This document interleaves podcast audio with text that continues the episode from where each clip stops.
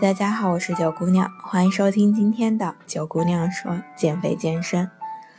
前天逛微博，正好看见陈乔恩发微博说自己要和啤酒说再见了，因为她的营养师告诉她，宁愿吃3碗白饭也不能喝1瓶啤酒。看看你们，女生都喊着要减肥了，你确定还要继续这样拖延下去吗？我们今天就来说一说，喝啤酒是不是真的这么容易长胖呢？首先我们看一下酒精的热量，每100克酒精的热量是700大卡。我们可以做一个比较，蛋白质和碳水化合物的热量是每100克400大卡，而脂肪的热量呢是每100克900大卡。也就是说，酒精的热量只是比脂肪这些油类少了一点点而已。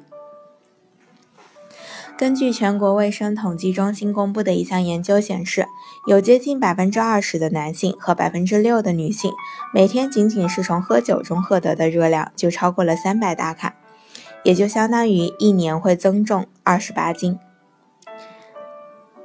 啤酒不仅仅是含有很高的热量，而且运动后喝啤酒会严重的影响身体的恢复。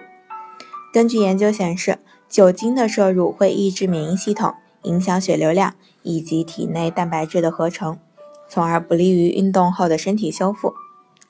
其次就是酒精伤肝，从运动的角度来说，酒精会损伤肝脏储存糖原的能力，而我们知道糖原是运动过程中重要的能量来源。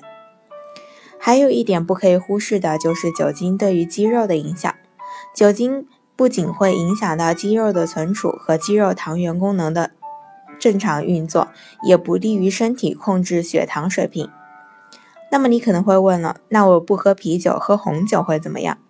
如果你每天小酌一杯，那么是不会有很大问题的。可是如果在酒桌上觥筹交错，一大半瓶就这样下了肚的话，坏处一定比好处要多。